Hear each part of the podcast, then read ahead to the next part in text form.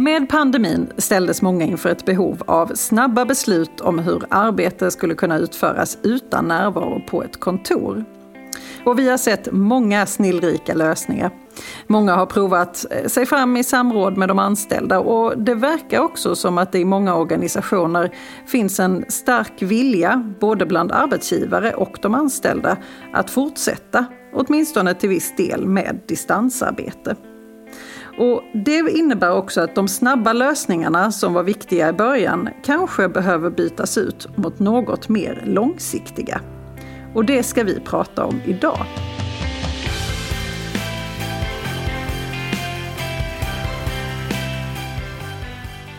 Hej och välkommen till Arbetsrättspodden. Podden för dig som verkar inom HR eller hanterar personalfrågor i din vardag. I den här podden vill vi bjuda på nya infallsvinklar och dela med oss av vår kunskap för dig som arbetar inom HR-området. Jag heter Emelie Svensäter Jerntorp och arbetar som advokat inom arbetsrätt här på Vinge. Och med mig idag har jag min kollega Åsa Gotthardsson som är delägare och specialist inom arbetsrätt och arbetar på vårt Stockholmskontor. Hej Åsa! Hej Emelie! Ja du, det är många arbetsgivare som just nu går och funderar och lägger pannan i djupa veck, funderar över distansarbete, arbetsmiljöansvar och hur arbetet ska utformas efter pandemin är över. Jag vet att du får många frågor om det. Ja men verkligen, det har poppat upp som en, ett brev på posten här. Det är spännande frågor, inte alltid så jättelätta. Eh, det är många som faktiskt har gått så långt så att man överväger att ändra så att den eh, huvudsakliga arbetsplatsen är hemmet snarare än kontoret. Vad ser du, var, var kan de önskemålen komma ifrån? Ja, men vi, vi, den frågan har, har just, det började ju lite grann under pandemin om det här med att man var tvungen att jobba hemma och så. Det har vi ju pratat om tidigare i podden. Men, men det som har kommit nu, det är mycket precis det du säger. Det vill säga att man, man vill, antingen är det anställda som vid Eh, eh, antingen befintligt anställda som undrar om man inte kan få fortsätta jobba hemifrån när pandemin är över. Det kan vara kandidater som frågar om det inför en framtida anställning. Det kan förstås komma från organisationen själv att man har önskemål om att vissa team ska få jobba hemifrån. Och det kan förstås också vara så att man är en del av en större organisation som förväntar sig att, att man ska ha fler personer hemifrån eh, som huvudregel. Ja, det är inte sällan det här kommer som en, ifall man är en global organisation, att det kommer från eh, ja, internationellt håll, någon eh, global HR-avdelning som eh, försöker implementera detta samtidigt i alla de olika länderna. Ja men precis och alla de här fyra exemplen som jag som nämnde nu har vi faktiskt fått också. Så att det var inga påhittade exempel. Nej det är bra. Men eh, när den här frågan kommer, eh, hur tycker du man ska, hur, hur ska man börja med att approchera den? Jag tycker att man ska, som det verkar som att våra klienter också gör eftersom de kommer till oss med dessa frågor. Man ska, tycker jag, göra en ordentlig analys eh, av situationen. Det vill säga om vi accepterar det här eller om vi implementerar det här nya arbetssättet. Eh, hur fungerar det? Hur gör vi i praktiken? Vad har vi för skyldigheter? Och eh, vad får det för potentiella konsekvenser för vår organisation, för arbetstagarnas hälsa och, och det sociala? Hur, hur liksom löser vi många delar av det som man får på ett kontor? Och eh, helt enkelt en ordentlig analys eh, tycker jag man ska göra. Och den analysen kan ju såklart variera väldigt mycket land från land. Men det låter också som att den kan variera mycket individ till individ. Ja, jag skulle, våran rekommendation blir ofta att man undviker att introducera ett sånt här ska-krav, eller vad man ska säga, att man helt enkelt gör om arbetsplatsen till att bli hemmet. I normala fall, eller så som det har varit eh, hittills, är det ju absolut vanligaste att när man har en verksamhet, etablerad verksamhet i Sverige med ett kontor så är det kontoret som är arbetsplatsen. Och sen har naturligtvis anställda i större och mindre utsträckning kunnat jobba hemifrån eller kanske varit säljare och varit ute och arbetat och kanske sällan varit på kontoret. Då har ju det varit knutet ofta till befattningen. Eh, men, men i de här, de här nya förfrågningarna som kommer så är det ju mer den här kanske lite mer balans i livet som ligger bakom önskemål att jobba hemma eller folk som har flyttat från storstäder som vill ha jobbet kvar fast man inte längre bor nära jobbet helt enkelt. Det kan ju vara sådana situationer. Eller bara en trend som jag i och för sig tycker mig se att man ska eh, kunna erbjuda det här för att unga människor efterfrågar det och så. Och man måste nog som arbetsgivare i alla fall ta ställning till frågan. Även ifall man kanske väljer att inte erbjuda det så måste man ha ett bra svar på varför man inte erbjuder det. Ja men precis, men och varför jag egentligen tycker kanske att man ska vara försiktig med att i alla fall bara omvända organisationen till att helt plötsligt vara en working from home eh, organisation på något vis. Eh, det är ju för att man inte kanske riktigt vet hur det påverkar organisationer i det långa loppet. Så, eh, och också att det blir ett väldigt jobb med att göra om Kanske inte om man har då att man tänker att man ska ta in de nya anställda på det här sättet. Men men om man ska göra om en hel del anställningsavtal, för det är trots allt ett anställningsvillkor detta, var man utför sitt arbete, så blir det också, om man ska ändra tillbaka, anställningsvillkor som ska ändras återigen. Så att ett alternativ till det här kan ju vara att istället ha en möjlighet, erbjuda möjligheten att jobba hemifrån. Okej, okay, så att man inte eh, erbjuder, eller egentligen att man inte eh, bestämmer att man alltid ska arbeta hemifrån och att det inte ska finnas något kontor. Alltså i syfte att eh, kunna säga upp kontoret för att spara pengar från eh, arbetsgivarens perspektiv. Ja men precis. Att man, självklart finns det organisationer som eh, antingen drar ner på kontorsplatserna eller som kanske inte behöver ett kontor alls. Men, men om vi tänker liksom de här ändå vanliga organisationerna som där kontoret ändå fyller ett syfte så tycker jag att man ska vara ändå lite återhållsam och försiktig med, med att eh, gå allt för långt. Och med, med en möjlighet menar jag att, eh, precis som du säger då, att istället för att man som utgångspunkt jobbar i hemmet och att det, det, är ett undantag när man kommer in på kontoret så tycker jag nog trots allt att man ska säkerställa att, majorit, att man anställda majoriteten av sin arbetstid är på kontoret som en utgångspunkt. Jag säger inte det för att det passar bäst för alla befattningar, men men ändå som en utgångspunkt för liksom hela organisationen. Och att man kanske i en policy snarare än i anställningsavtal då möjliggör eh, för antingen en viss kategori anställda, vissa team eller så. Men att man gör det lite mer på ett policy eh, perspektiv. Okej, okay, så inte gå in och ändra i alla anställningsavtal nu innan, innan analysen är färdig i alla fall och innan man ser att det här fungerar i det långa loppet. För vad är risken med att man går in och ändrar i anställningsavtalen? Ja, dels så om man gör en sån här omorganisation, om man har då kollektivavtal till exempel, så måste man ju förhandla med facken om den här förändringen. Eh, jag tror att det kan potentiellt i alla fall i många organisationer, kanske inte alla, men ändå i många organisationer bli en ganska stor fråga och ett ganska mycket jobb som behöver göras för att introducera det här. Eh, om man är en större organisation i vart fall.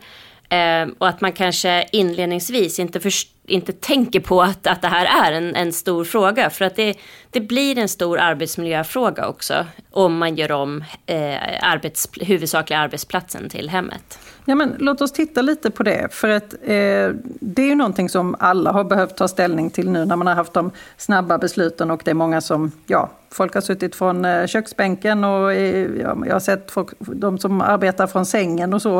Eh, men det har man fått lite, lite hantera så som det har varit under det här året. Men hur är det med arbetsmiljöansvaret? Vi ska inte grotta ner oss i det totalt, men vilka övervägningar behöver man göra när det då är mer av en, en permanent eh, situation? Ja, men ändå en hel del överväganden. Det blir den fysiska arbetsmiljön som man får ett större ansvar för. Ehm, det är många företag som har eh, tagit ett stort ansvar i de här pandemitiden med att köpa in utrustning till hemmet. Men i många organisationer har man förstås inte kunnat göra det. Men Eh, där blir det en större, ett större ansvar på arbetsgivaren att säkerställa att den fysiska utrustningen eh, lever upp till de kraven som finns. Och det är allt från såklart eh, datorer till eh, mikrofoner, kameror, men det är också stolar, bord. Belysning och så, och såklart buller om man nu kan kalla familjen för buller. Men, men det... I många fall kan man det. men det är eh, ändå någonting som, eh, som såklart kan stressa anställda också. Och sen har vi då det här som jag nämnde inledningsvis, det sociala och organisatoriska arbetsmiljön, eh, icke att förglömma. Och också de här liksom mer hälsoperspektiven, det vill säga när man inte umgås med personer och, och eh, träffar människor på daglig basis. Så egentligen så blir det mer av ett eh, Alltså man, man, måste verkligen se till att eh, arbetsmiljön eh, är korrekt för varje individ i de här fallen. Ja men precis.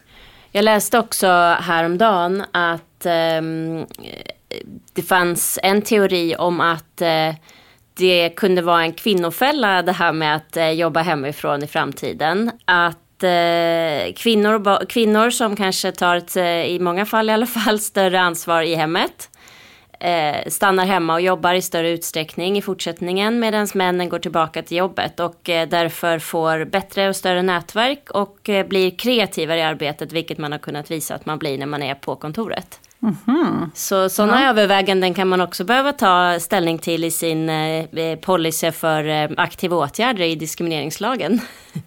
Ja men titta, man kan, man kan jobba hur mycket som helst med detta. Men det är ju såklart, det är den typen av frågor som man kanske inte tänker på direkt och som måste finnas med redan i den inledande analysen såklart.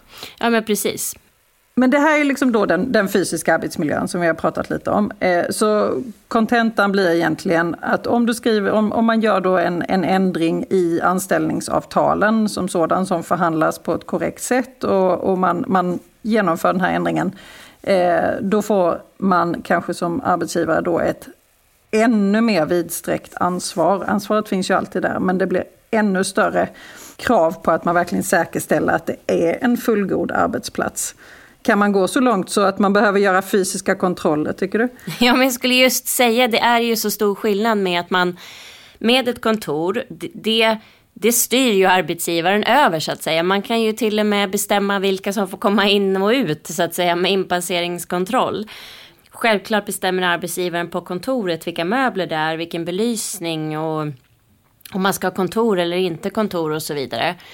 Medan man i hemmet eh, till, i stor utsträckning eh, blir ju det en, en liksom, fråga då med samarbetet mellan och samverkan med den individen. Så att det blir ett ganska stort arbete att på individnivå säkerställa att eh, eh, arbetsmiljön är korrekt och bra utformad. Arbetsgivaren har ju, om man tittar i arbetsmiljölagen, ett, ett väldigt stort ansvar för eh, medarbetares hälsa och eh, förebygga olycksfall. Och det är ju svårt i en fysisk arbetsmiljö på kontoret så att det blir ju extra utmaningar förknippade med det när man jobbar hemma.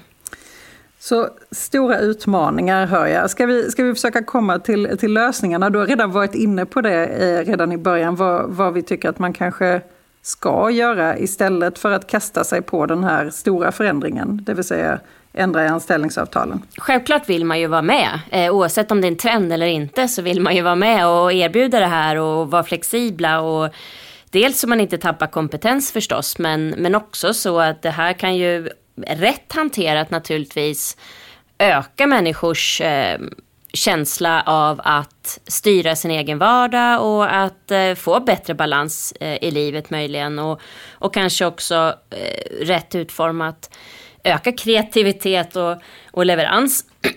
så det är ju absolut en möjlighet. Eh, inledningsvis tror jag att det kanske inte nödvändigtvis blir mindre jobb med en sån här liksom flexible work policy eller flexibelt arbetssätt. Eh, för där finns det mycket frågor man behöver tänka igenom också.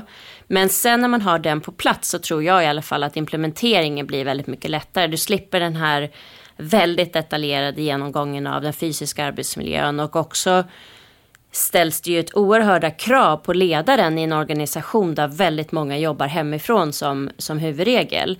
Du ska som ledare då eh, fortsatt ha kontakt med dina medarbetare i, i, stor utsträckning.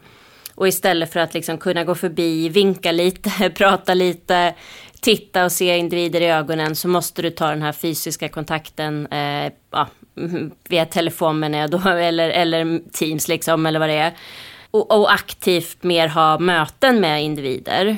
Också eh, det här sociala blir väldigt mycket upp till chefen i en miljö där vi jobbar mycket hemma. Så skynda långsamt egentligen. Gör, gör en ordentlig analys, ge möjligheten. För att, att det, det, kan vi ju tydligt se, precis som du säger, det är, det är trender i detta och att helt vägra detta utan att verkligen ha en god anledning till att inte göra det, det gör att man kommer sannolikt att vara en mycket mindre attraktiv arbetsplats. Ja men så är det nog ändå. Mm. Det kan ju vara lätt att ge efter för de här eh, internationella påtryckningarna. Mm. Eh, och då kan det ju vara lättare om man har en god analys i grunden och förklaringar till hur man skulle vilja genomföra det. Då är det bättre att ha det att luta sig mot. Eh, och kanske göra, ta ett litet steg i taget istället för att pang bom ändra allting på en gång. Ja men precis. Så inte pang bom utan små steg. Skynda långsamt. Skynda långsamt. Ja men det låter jättebra. Eh, är det någonting du skulle vilja skicka med lite särskilt när det gäller de här policyerna som vi då snarare föreslår istället för, eh, för att ändra anställningsavtalen? Ja men det finns ju en hel del såklart. Finns det, vi har redan fått frågor från klienter om det här med utrustning, eh, vilken utrustning man då kan ha rätt till i sitt hem och så. Eh, skriver man in det där eller skriver man det i IT-policyn och sådär. Och det spelar ju egentligen ingen roll var man har det, men det viktiga är ju att det är lättillgängligt för de anställda naturligtvis. Så att, typiskt sett tycker jag när man skriver en policy så ska man liksom tänka igenom hela händelseförloppet eh, eller hela kedjan av, av vad som kan eh, dyka upp så att man har tänkt igenom de olika frågorna. Möten till exempel är en sån sak om man har tänkt sig ett fysiskt möte. Så nu är man ju, nu är ju alla vi, nu är alla så inkörda med att inget möte är fysiskt. Eh, så alla möten sker via någon, någon liksom portal. Men eh, i framtiden kommer det förhoppningsvis, säger jag i alla fall, eh, vara mer fysiska möten. Och då måste man ju också göra upp på förhand. Har vi mötesdagar? Är det tisdag, onsdag, torsdag när, när man förväntas kunna vara med fysiskt? Eller är det helt okej okay, eller lika okej okay, så att säga att säga jag är med via eh, digitalt. Eh, det där bör man lyfta upp till exempel. Tack så jättemycket Åsa. Det var spännande och intressant idag. Tack själv. Dagens gädda. Planera i god tid och gör en ordentlig analys. Och ta gärna medarbetarnas input med i bedömningen. Så blir det ett riktigt bra resultat i slutändan.